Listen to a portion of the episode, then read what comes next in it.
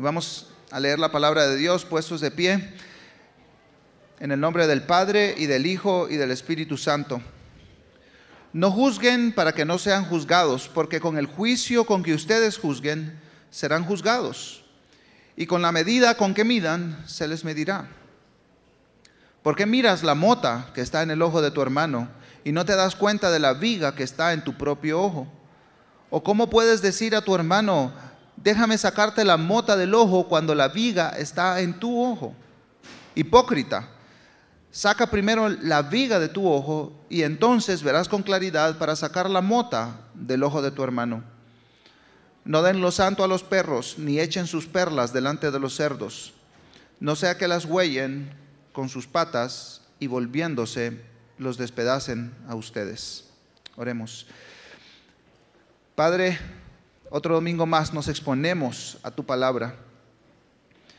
Señor, pedimos corazones humildes, corazones de carne, corazones sensibles para recibir tu palabra, Señor, y que pueda dar fruto en nuestros corazones. Rogamos, Dios, que tú nos transformes, que tú nos confrontes. También, Señor, que tú traigas claridad y luz a tu palabra, Señor. Y usa a nuestro hermano, nuestro pastor Alejandro, para exaltar el nombre de tu Hijo Jesucristo y bendecir a tu pueblo. Te pedimos todas estas cosas en el nombre de Cristo Jesús. Amén. Pueden tomar su lugar.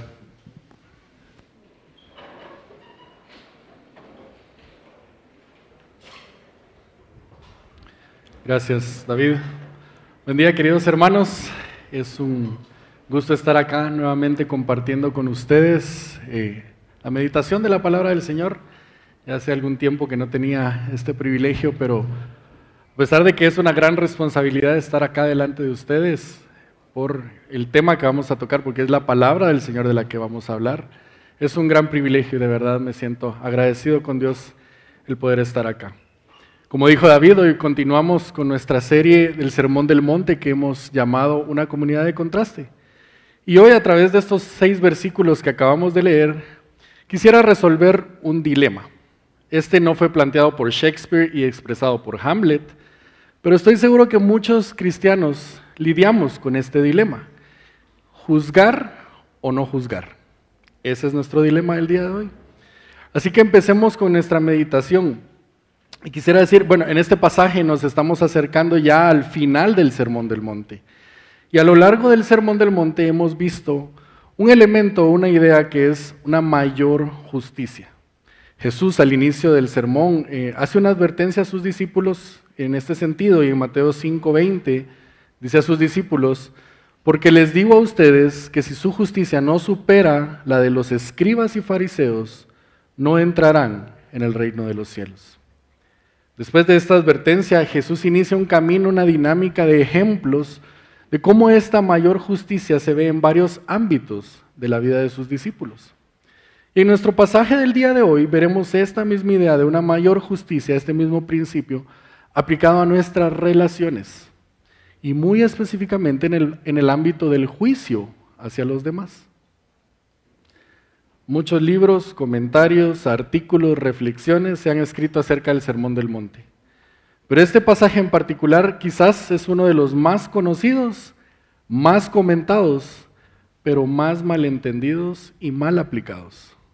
Y esto se debe a diversas razones, que van desde quizás una lectura totalitaria y literal del pasaje, en la que asignamos un único significado a la palabra juzgar, como condenar, como condenación. Y entonces pensamos que lo que este pasaje nos está diciendo es que no debemos condenar a nadie para que nosotros no seamos condenados. De ahí nos movemos quizás hasta una lectura idealista, existencial quizás, que es un tipo de lectura que trata el Sermón del Monte como un ideal moral, algo que es inalcanzable y que por lo tanto pues no nos compromete a la acción.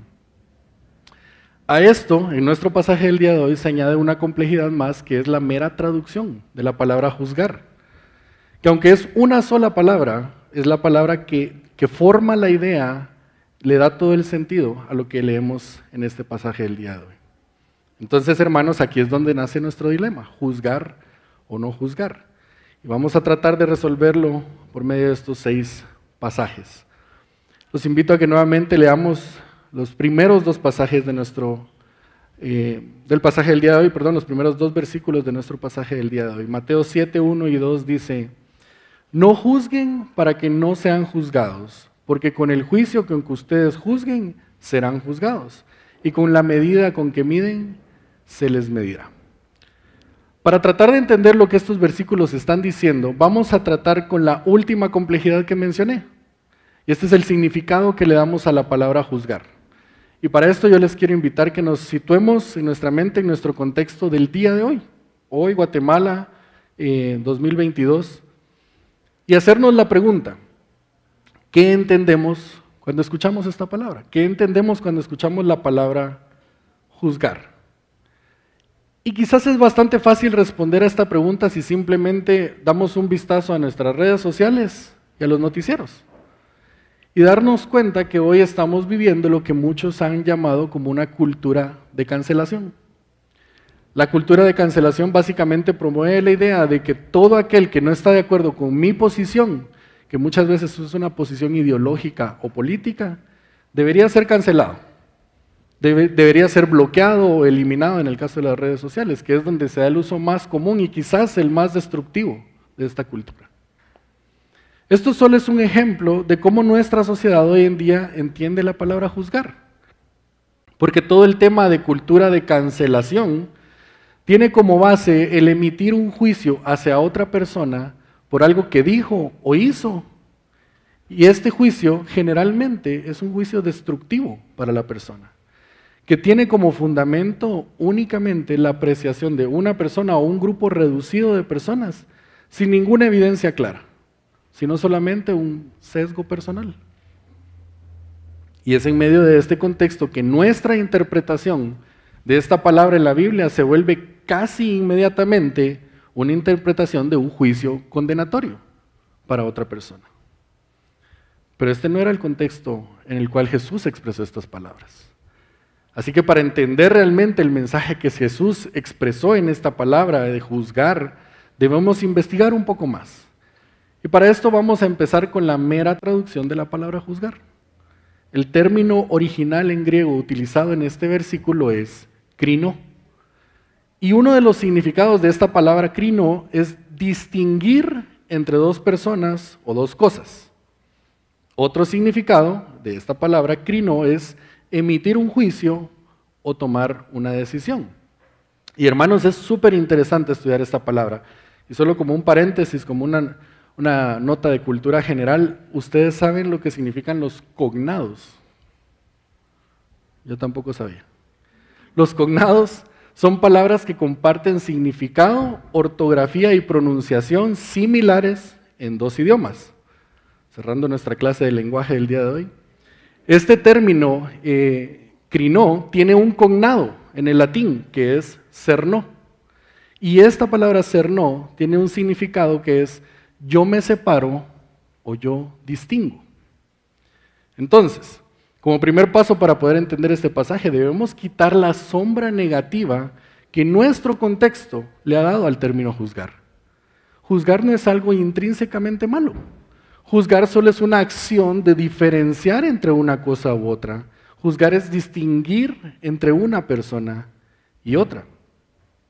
Aún si pensamos en la figura de un juez, un juez no únicamente emite juicios condenatorios.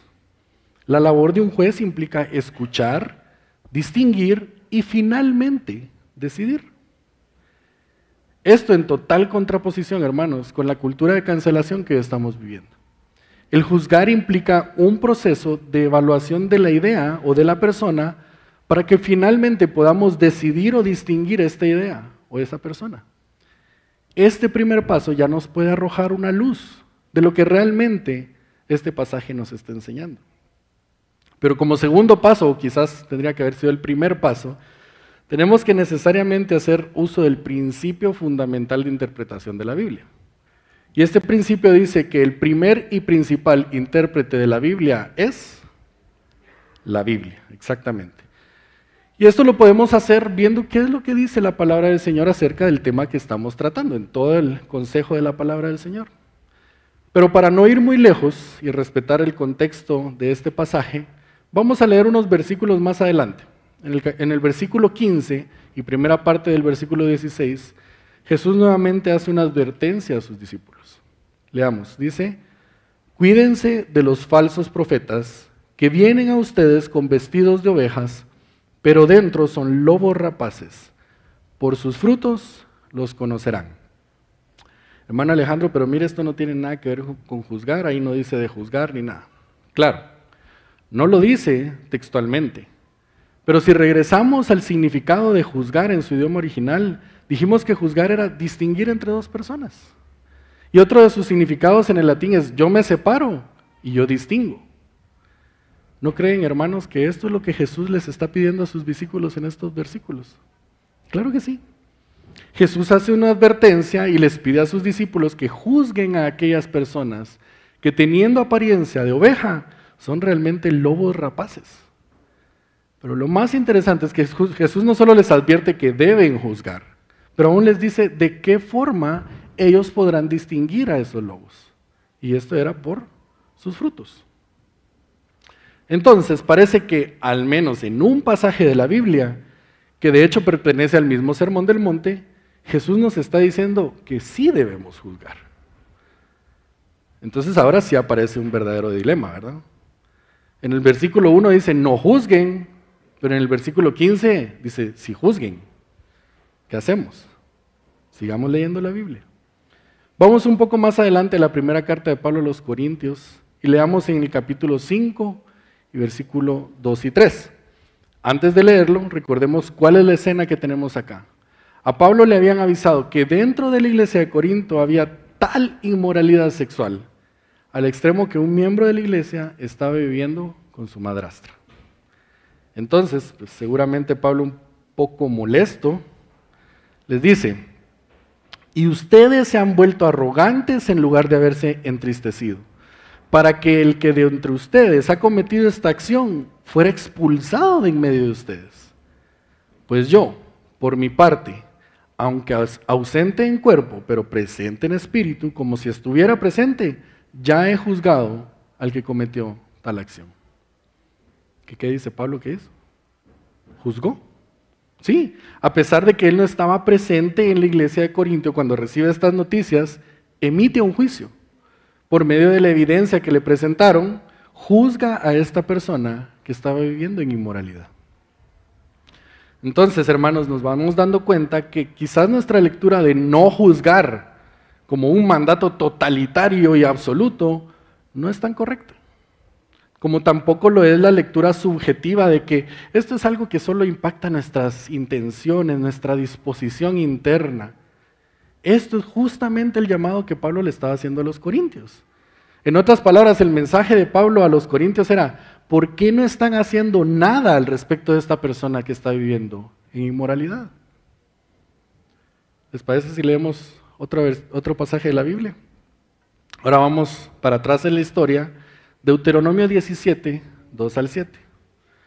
Nuevamente un poco de contexto. Aquí Dios está dando instrucciones a su pueblo para la administración de justicia. Para nuestro caso en Guatemala, esto sería el decreto 2-89 del Congreso de la República, más conocido como la ley del organismo judicial. Dice la palabra del Señor, si en medio de ti, en cualquiera de las ciudades que el Señor tu Dios te da, se encuentra un hombre o una mujer que hace lo malo ante los ojos del Señor tu Dios, violando su pacto, y que haya ido y servido a otros dioses, adorándolos, o adorando al sol o a la luna o a cualquiera de las huestes celestiales, las cuales yo no he mandado, y si te lo dicen y has oído hablar de ellos, de ello, perdón, harás una investigación minuciosa. Nuevamente, Dios manda a su pueblo a que cuando alguien está haciendo lo malo delante de Dios, el pueblo debía investigar, el pueblo debería tomar una acción. Sigue, diciendo el pasaje, y si es verdad, y es cierto el hecho que esta abominación ha sido cometida en Israel, entonces sacarás a tus puertas a ese hombre o a esa mujer que ha cometido esta mala acción, y los apedrearás al hombre o a la mujer hasta que mueran. Eso está grueso. No solo tenían que hacer una investigación, sino que si las, las acusaciones resultaban ciertas, esa persona debía morir. Como dicen, para Pondiuno, esto no es cosita sencilla. El juicio que el pueblo haría sobre esta persona, hermanos, podía significar la muerte para esa persona. Por eso Dios advierte al pueblo que antes de condenarlo, deben hacer un examen, deben hacer una investigación, una evaluación. Dejemos este pensamiento de la investigación, examen, evaluación, dejen ese pensamiento ya anotado, porque cuando lleguemos a hablar de la mota y de la viga, vamos a regresar a esta idea. Versículo 6. Al que ha de morir se le dará muerte por la declaración de dos o tres testigos. No se le dará muerte por la declaración de un solo testigo. La mano de los testigos caerá primero contra él para darle muerte. Imagínense la posición de los testigos, hermano. Tú estás diciendo que él hizo eso. Vos sos el primero que lo apedreas.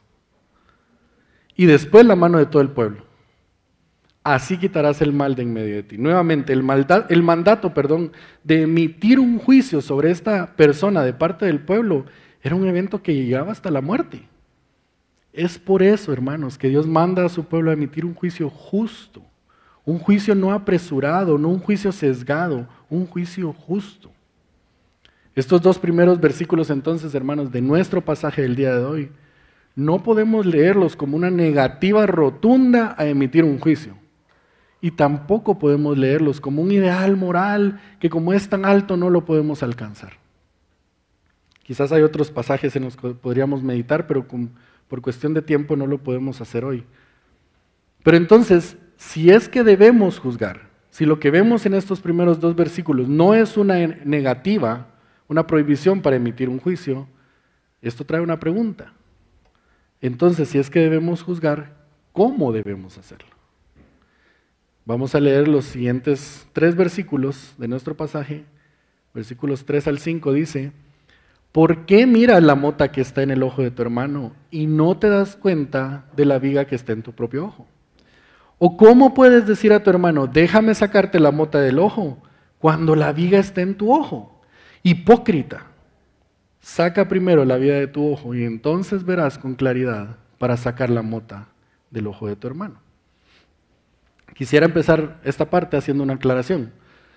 Siempre hablando de las palabras que de una u otra forma podrían eh, modificar o desvirtuar el sentido de estos versículos. Estas dos palabras que se usan acá, estos dos términos que vemos que es la mota o la viga, o en otras versiones dice astilla y viga o mota y tablón, no tienen ningún otro sentido, hermanos. Esta imagen que Jesús está usando acá es precisa y exactamente lo que leemos. Jesús está preguntando a los discípulos, ¿cómo es que puedes ver un pedacito de astilla en el ojo de tu hermano y no puedes ver la gran viga que tú tenés en tu ojo? ¿A cuántos de ustedes se les ha metido una pestaña en su ojo? Súper incómodo, ¿verdad? Esas son pequeñas señales de Dios para enseñar lo limitados y frágiles que somos, hermanos. Una pequeñita pestañita así nos hace sentir una gran incomodidad. Pero eso no está hablando el texto. Entonces, Imagínense que alguien tiene una pequeñita pestañita en su ojo y hay otro hermano que le está tratando de ayudar. Eso no es malo, no hay nada de malo, ¿verdad? incluso diría yo que eso demuestra amor al prójimo, un amor servicial. Pero hay un pequeño detalle. Esa persona que le está sacando la pestañita del ojo al hermano tiene un bojote de pelo en su propio ojo. Claro, no juzguemos al hermano que quizás tuvo la buena intención de quitar la pestaña del ojo de su hermano. Pero no creen ustedes, hermanos, que lo mejor hubiera sido que este hermano tan servicial y tan amoroso hubiera tomado un tiempo allá en el espejo, hubiera visto ese bojote de pelo que tenía él, quitar ese bojote de pelo, aplicar un poquito de colirio y después entonces ayudar a su hermano. Esta es precisamente la imagen que Jesús está usando. Nuevamente, hermanos, los primeros versículos nunca fueron una prohibición para juzgar, pero estos tres versículos aclaran toda esta idea, dándonos un ejemplo de cómo deberíamos de juzgar. ¿Y saben cuál es el primer paso, hermanos, antes de juzgar a un hermano? Juzgarnos a nosotros mismos. Ver ese bojote de pelo que tenemos nosotros en el ojo, examinarnos, porque si no lo hacemos, entonces caemos en el riesgo de ser llamados hipócritas. Yo creo que en este punto del sermón, hermanos, Jesús ya estaba cansado. Porque al inicio del sermón del monte les dijo a sus discípulos, ustedes son la sal de la tierra, la luz del mundo. Pero ahora, en este punto, Dios usa la palabra hipócrita para dirigirse a sus discípulos. Ese término ya lo había usado con anterioridad para referirse a los fariseos, a los de afuera. Pero como digo, yo creo que ya estaba cansado y ya con hambre tal vez. Usa ese término para referirse a aquellos cristianos que cuando juzgan a su hermano son inconscientes de su propio pecado, de sus propias faltas, de la viga que está en nuestro ojo. Pero la invitación de Jesús, hermanos, no es que como tenemos una viga en el ojo, entonces mejor no hagamos nada. Jesús no está diciendo, vos no digas nada porque vos estás peor. Eso no está diciendo Jesús. Ese es precisamente el error del que hablamos al inicio. Cuando leemos el Sermón del Monte como un ideal moral inalcanzable, solamente como un ideal que, nunca nadie podrá cumplir, entonces ¿saben cuál es nuestra respuesta? Yo mejor no me meto a camisa de once varas. Esto no es lo que Jesús está diciendo. Jesús les está mandando a sus discípulos que antes de juzgar a un hermano, consideremos nuestro propio corazón, nuestra propia situación delante de Dios. Y de esta forma evitaremos ser hipócritas. R.T. Franz dice, este texto aborda el problema práctico de las actitudes injustas, injustamente críticas hacia los demás, las cuales, combinadas con una ingenua falta de autocrítica, amenazan con desintegrar una comunidad estrechamente unida como la de los primeros discípulos de Jesús. El pastor Sugel Michelén comenta muy acertadamente que Jesús aquí está apuntando a lo que podríamos llamar un espíritu hipercrítico. Y voy a mencionar rápidamente, hermanos, cinco síntomas que el pastor Sugel menciona acerca de cómo identificar un espíritu hipercrítico. Si quieren, yo les puedo pasar el link para esta prédica, es muy buena prédica. Cinco, cinco síntomas. Número uno, la tendencia a emitir críticas innecesarias. Número dos, la tendencia a llegar a conclusiones apresuradas. Número tres, la tendencia a evaluar las motivaciones internas de los demás. Número cuatro, la tendencia a enfatizar y magnificar únicamente el lado, negativo de las cosas. Número cinco, la tendencia a establecer normas arbitrarias de santidad por medio de las cuales aprobamos o condenamos a las personas. Ahora, ojo hermanos, el pastor Sugel creo que muy a propósito se refiere a estos síntomas como tendencia. Porque claro, podemos cometer un, genuino error al caer en la hipercrítica. Pero cuando esto, hermanos, es una tendencia en nuestra vida, esos son síntomas de una persona que ve la astilla en, en el ojo de su hermano, pero no ve la viga en su propio ojo. ¿Se siente alguien identificado? No tengan pena, no levanten la mano. Otra tentación que podríamos experimentar, hermanos, es que tratando de, evitar este espíritu hipercrítico, caigamos entonces en un pensamiento hiperpositivo que raya en la fantasía. Jesús no está mandando a sus discípulos a que siempre vean el vaso medio lleno. No, hermanos. Antes de juzgar si el vaso está medio lleno o medio vacío, hagamos la pregunta. ¿Cuál era el estado anterior de ese vaso? Si el estado anterior de ese vaso era vacío y ahora tiene agua hasta la mitad, el vaso está medio lleno. Pero si el estado anterior de ese vaso era lleno y ahora tiene agua hasta la mitad, ese vaso está medio vacío. Quizás es una mala solución a una pregunta filosófica que ha existido por siglos, ¿verdad? Pero hermanos, hacer esas preguntas acerca del vaso nos pueden ayudar a evitar el espíritu hipercrítico o la fantasía de un falso positivismo. Porque quizás nuestra apreciación de, si el vaso está lleno o vacío, hermanos, no tiene que ver nada con la cantidad de agua que ese vaso tiene. Quizás tiene que ver con la cantidad de sed que yo tengo. Yo sí tengo un poquito de sed, así que voy a aprovechar. Jonathan Pennington dice, el problema con esta práctica de la mota y el tablón no es que los cristianos nunca pueden discernir lo bueno de lo malo en otra persona sino que los discípulos suelen hacerlo sin la propia sin la conciencia, perdón, de su propia ceguera e incapacidad de juzgar correctamente. Esta autoconciencia, este autoconocimiento de nuestro propio estado delante de Dios, el conocimiento, hermanos, de nuestras propias fallas y el profundo entendimiento de mi pecado, no debe servir para evitar el juicio a un hermano. Pero hará, hermanos, que ese juicio sea un juicio justo, un juicio compasivo. Estos cinco versículos no son una prohibición para el juicio hermano, pero sí son un llamado inherente, hermanos, para examinarnos con humildad y transparencia delante de Dios. Para vernos nosotros mismos como Dios mismo nos ve a través de Cristo y de ser necesario arrepentirnos de nuestros pecados. Solo de esta forma podremos ver claramente la astilla en el ojo del hermano. Y poder entonces emitir un juicio, escuchen hermanos, de restauración y no de condenación. Scott McKnight, en su libro sobre el Sermón del Monte, dice, los cristianos pueden declarar, esto es bueno y esto es malo, pero no estás condenado por Dios.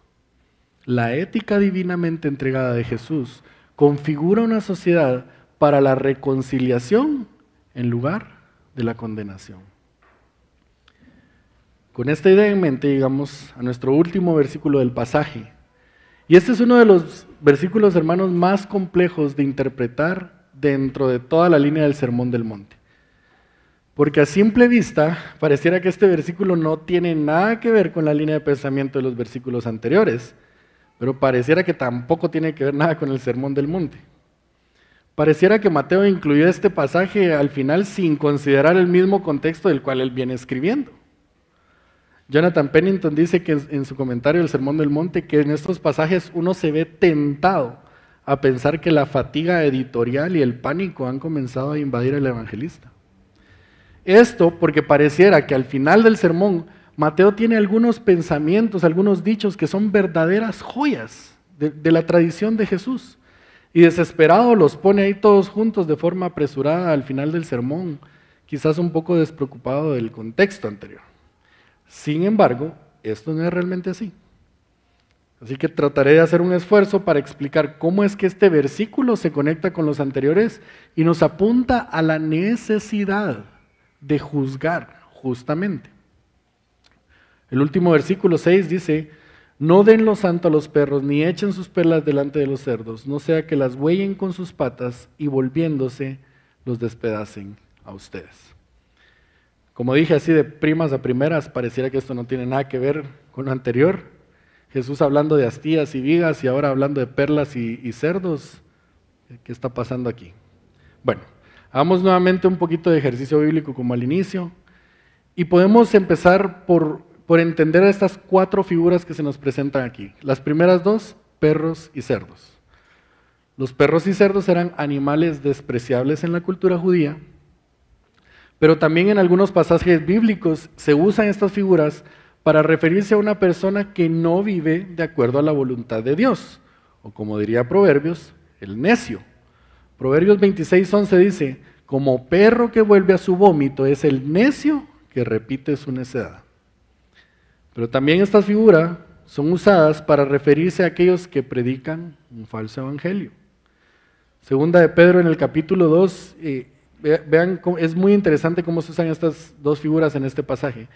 Segunda de Pedro 2.12, él está hablando de los falsos maestros. Pero estos, como animales irracionales, nacidos como criaturas de instinto para ser capturados y destruidos, blasfemando de lo que ignoran, serán también destruidos con la destrucción de estas criaturas. Más adelante dice que estos falsos maestros, habiendo tenido conocimiento de nuestro Señor y Salvador Jesucristo, se volvieron a extraviar y su condición postrera viene a ser peor que la primera. Ahora vean lo que dice el versículo 22. Le ha sucedido a ellos, según el proverbio verdadero, el perro vuelve a su propio vómito y la puerca lavada vuelve a revolcarse en el cielo. Entonces, aquí ya tenemos claridad sobre estas dos primeras figuras, que son el perro y el cerdo. Pero ¿qué significan las otras dos figuras, lo santo y las perlas? Bueno, santo no es tanto una figura como un concepto, y este concepto nos da la idea de algo que es apartado para Dios, algo que es dedicado a Dios. Y la figura de las perlas es usada por el mismo Señor Jesús más adelante, en Mateo 13, 45 al 46. Dice, el reino de los cielos también es semejante a un mercader que busca perlas finas al encontrar una perla de gran valor fue y vendió todo lo que tenía y la compró. Jesús usa esta figura de la perla para referirse al reino de los cielos. Entonces, aclarando estas cuatro figuras de una forma un poquito rápida, podemos de alguna forma entender de qué se trata lo que Jesús está diciendo en este versículo 6. Jesús está diciendo a sus discípulos que siendo que el mensaje del reino de Dios, el mensaje del Evangelio es tan preciado como las perlas, no lo compartan con aquellos necios y engañadores que han decidido no someterse al mensaje del Evangelio. Porque si ellos insisten en compartir este tesoro con aquellos que positivamente han decidido no aceptarlo, esto puede traer consecuencias negativas para ellos mismos. Para aclarar un poco más este pasaje, podemos ver dos pasajes que tienen un paralelo increíble con este pasaje. Y el primero es Proverbios 9.8. Proverbios 9.8 dice, no reprendas al insolente para que no te aborrezca. Reprende al sabio y te amará. Y el segundo pasaje es Mateo 10, 14 y 15.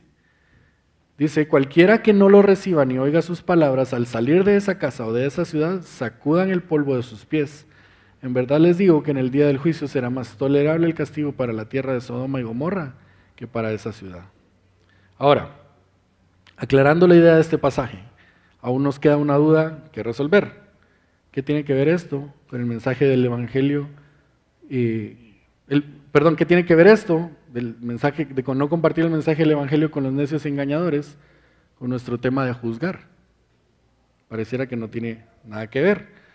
Pero a riesgo de, sonar simplista, hermanos, voy a tratar de conectar este versículo con los anteriores con una idea de dos líneas. La conexión de este versículo con el anterior se encuentra en que para poder distinguir, para poder discernir, para poder conocer quién es un necio o un engañador, debemos necesariamente emitir un juicio. Debemos de juzgar. Entonces, hermanos, este pasaje cobra una relevancia muy importante para nosotros el día de hoy. Porque aunque anteriormente hablamos de la cultura de, cancelación, otro de los grandes males que hoy aquejan a nuestra sociedad y en muchos casos a la iglesia es la tolerancia. Y no hablo de una tolerancia cristiana, quizás con un hermano que aún es débil en su fe. Hermanos, hablo de la bandera de la tolerancia que la sociedad ha levantado y que implica un silencio y una indiferencia al pecado de la humanidad. Esa bandera de la tolerancia también ha permeado a la iglesia y ha provocado que en muchas ocasiones dejemos de llamar al pecado por su nombre. Aunque pareciera que Mateo agregó este versículo al final de nuestro pasaje solo como consecuencia del cansancio, la verdad es que este pasaje es un claro ejemplo de nuestra necesidad de emitir juicios justos, juicios transparentes, juicios honestos, que no dependan de nuestro sesgo personal, que no dependan de nuestra incapacidad para ver nuestro propio error, sino que habiendo considerado nuestro propio corazón delante de Dios y entendiendo nuestra posición delante de Dios, podamos ver a nuestro hermano y extendernos en amor y emitir un juicio verdadero. Este pasaje es bastante complejo, hermanos. Y, la complejidad no radica únicamente en su interpretación o en entender cómo cada versículo se conecta entre ellos con la idea principal. Su complejidad, hermanos, está en la aplicación. La cultura que nos, que nos rodea se mueve en dos extremos muy peligrosos. La cultura de cancelación que promueve la eliminación de cualquier pensamiento diferente al mío. Y lo peligroso de esta cultura, hermanos, no es necesariamente la cancelación del otro pensamiento. Lo peligroso de esta cultura es que esa cancelación se da bajo la premisa de que yo soy el que tengo la verdad absoluta. Que si tú no estás de acuerdo conmigo con lo que yo digo, el equivocado eres tú. Hermanos, qué gran viga debería tener yo en mi ojo para pensar que yo tengo la verdad absoluta. Pero por otro lado, nuestra cultura se mueve hacia el otro extremo, que es el extremo de la tolerancia, que en pro de la paz y de la armonía y, paz y armonía, aceptamos cualquier verdad que el mundo quiera creer. y las abrazamos y entonces aquel mensaje que fuimos llamados a predicar, que contiene en su mera esencia la verdad más grande que el mundo debería conocer, se vuelve un mensaje relativista, se vuelve un mensaje blando, un mensaje insípido, sin sal, sin luz. Mis hermanos, nuestro Señor Jesús no nos está invitando hoy a emitir juicios condenatorios hacia aquellos que no viven o actúan como yo creo que deberían de vivir o actuar. Pero tampoco nos está llamando a abrazar cualquier verdad que aunque sea contraria a nuestras convicciones la debemos aceptar para mantener la paz y la armonía. Dios nos llama hoy, hermanos, a emitir juicios justos, juicios verdaderos. Dios nos está llamando a llamar al pecado por su nombre pero hermanos, el primer campo de acción, el primer lugar en donde debemos hacer esa investigación es en nuestro corazón. Sería muy fácil de una forma pragmática encontrar un balance entre cancelación y tolerancia y llamar a eso un juicio justo. No, hermanos, el juicio justo es aquel que primeramente considera nuestra incapacidad de ver nuestro pecado, nuestra propia incapacidad de ver nuestro error nuestra incapacidad de ver la viga en nuestro ojo. Ahí es donde nace un juicio justo. Nuestra incapacidad de ver nuestro propio pecado, hermanos, nos aleja de Dios, pero también nos aleja de nuestro hermano. La viga que tenemos en nuestros ojos no nos permite ver el regalo de salvación tan grande que hemos recibido en la cruz, pero tampoco nos permite ver ese mismo regalo y esa misma gracia en la vida de nuestro hermano. De esto habla Isaías 59:10, dice, vamos tocando la pared como ciegos y andamos a tientas como los que no tienen ojos, tropezamos al mediodía como al anochecer. Para por muchos años, perdón, hermanos, en nuestra querida Guatemala, no sé si esto pasa en otros países, porque como bien dijo el hermano David Puerto, yo apenas salgo de Misco. Pero aquí en nuestra querida Guatemala, hermanos, la iglesia cristiana ha sido tachada de muchas cosas. Pero ¿saben cuál es la mayor tacha que el mundo ha puesto sobre la iglesia? Hipócritas. Así es como muchos ven hoy a la iglesia. Y siendo honesto, hermanos, no nos han llamado hipócritas por el juicio que hacemos de otros. El problema no está cuando levantamos nuestra voz para señalar a aquellos que están haciendo lo malo. El problema radica en que cuando levantamos nuestra voz para señalar ese pecado, tenemos puesto una máscara que pretende esconder nuestras propias faltas y nuestro propio pecado. En un momento vamos a tomar la Santa Cena. Y creo, hermanos, que no hay mejor momento para que podamos meditar en nuestro corazón. En algún momento hemos juzgado a alguien sin antes haber considerado nuestro propio corazón. En algún momento has emitido un juicio en contra de alguien sin considerar tus propias faltas. O hermanos, has dejado de hablar la verdad a un hermano en pro de mantener la paz y la armonía.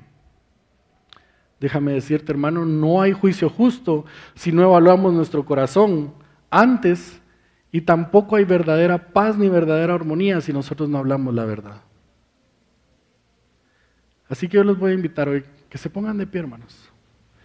Y les voy a dar un tiempo, y mientras los servidores empiezan a repartir los elementos de la Santa Cena, yo le invito, hermano, a que meditemos en nuestro corazón. Porque yo estoy 100% seguro, hermanos, que en esta bodega hay por lo menos una persona que tiene que arrepentirse el día de hoy. Y no estoy viendo visiones, hermanos. De verdad, no estoy viendo, no estoy hablando de que Dios me está revelando nada es que yo conozco a esa persona. Yo conozco a esa persona que se tiene que arrepentir hoy. Porque soy yo, hermanos. Aquí están mis pastores. Y ellos podrán dar testimonio de esto. Me es muy fácil. Me es muy fácil juzgar a mi hermano. Yo creo que ellos me dieron este pasaje para predicar intencionalmente. Hermanos, me es muy fácil hacerlo. Me es muy fácil tachar la, la, astilla que tú tienes en tu ojo y yo no veo la viga que tengo en mi ojo. Y hermanos, por eso el mundo nos ha tachado de hipócritas. siendo honestos delante del Señor, hermanos, yo he sido hipócrita. Yo no puedo juzgar si tú lo has sido, pero tú sí lo puedes hacer delante del Señor. Así que medita en tu corazón. Si has juzgado a un hermano, si has emitido un juicio condenatorio contra un hermano sin antes considerar tu propio pecado, arrepintámonos delante del Señor, hermanos.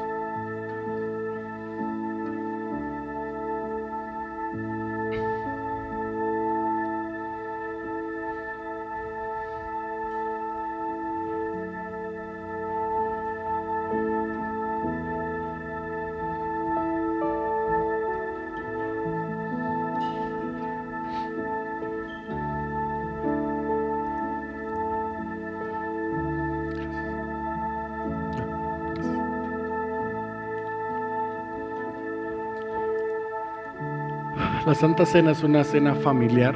Esto quiere decir que el único requisito para poder participar de ella es que seas parte de la familia de Dios, es que hayas reconocido a Jesús como tu Salvador. Si tú aún no lo has hecho, amigo, yo te invito a que no tomes la Santa Cena.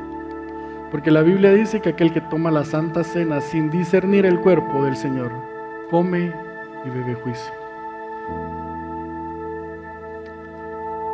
1 Corintios 11, 23 al 26 dice la palabra del Señor, porque yo recibí del Señor lo mismo que les he enseñado. Que el Señor Jesús, la noche en que fue entregado, tomó pan y después de dar gracias lo partió y dijo, esto es mi cuerpo que es para ustedes, hagan esto en memoria de mí. Comamos del pan.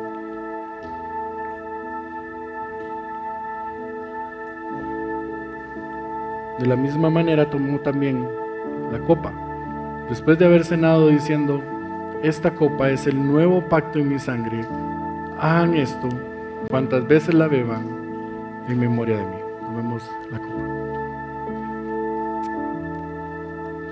Porque todas las veces que coman este pan y beban esta copa, proclaman la muerte del Señor hasta que Él venga. Hermanos, ahora respondamos en alabanza. Respondamos en adoración a aquel que habiendo podido condenarnos, nos rescató y que no ignoró nuestro pecado, sino que viendo nuestra condición, entregó a su propio Hijo. Si eso, hermanos, no es un ejemplo de un juicio justo, no hay otra medida. Dios no ignoró nuestro pecado. Él entregó a su Hijo para morir la peor muerte y limpiarnos así de la viga que nosotros tenemos en nuestro ojo. Adoremos al Señor, hermanos. Uno, dos, Gracias, Señor, dos, tres, cuatro. por tu evangelio, por ese juicio justo, Señor. Permítenos recordarlo hoy.